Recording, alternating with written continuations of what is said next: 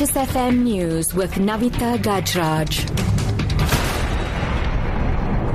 2 o'clock, good afternoon. The International Relations Department has been asked to confirm reports that Sudanese President Omar al-Bashir has left South Africa. Journalists earlier spotted his plane taking off from Waterkloof Air Force Base in Pretoria. Al-Bashir's name was reportedly not on the passenger list, but Sudanese Information Minister Yasser Yusuf al-Bashir says the president is expected in Khartoum tonight.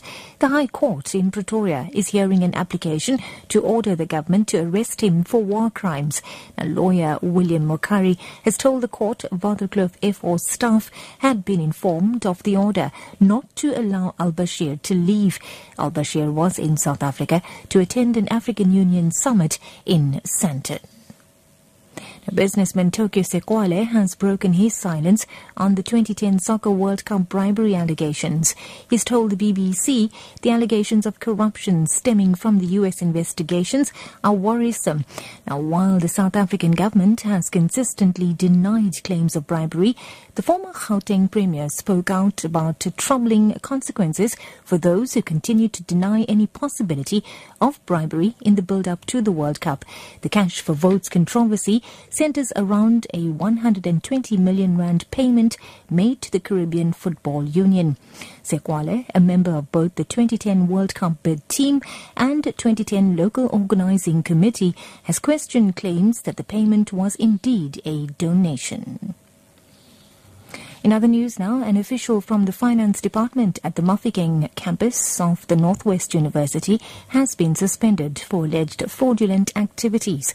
University spokesperson Kuz Dechenar says they cannot reveal any further information at this stage. We informed the South African Police Service, the commercial branch, and then after the investigation, it was found that there was some fraud by staff members at the finance department. So the commercial branch is currently investigating the case.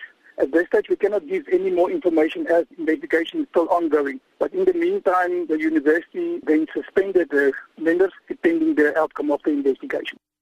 This is Lotus FM News at 2. Now, more than 700 delegates of the Police and Prison Civil Rights Union POPCRU across the country are attending the union's 8th National Congress in Durban. The 5-day event, which got underway today, is due to elect a new leadership. Organisers say the conference will look at issues affecting the working class.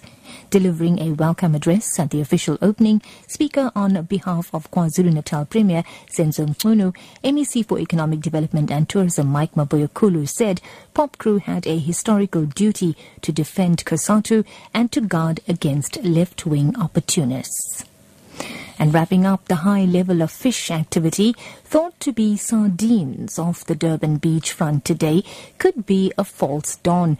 Now, the Shark Sport says the fish may be East Coast round herring rather than the sardines. Spokesperson Mike Anderson Reid says they are trying to confirm the species of fish. Morning, there's been quite a lot of activity off the Durban beachfront area, but we're not too sure whether they're actually sardines or East Coast round herring, which is the red-eye sardine off the beachfront at the moment. There are a couple of tang netters who are down there and they are monitoring those shoals to see if they try and catch them. Once they catch some of them, we'll know for sure what they are.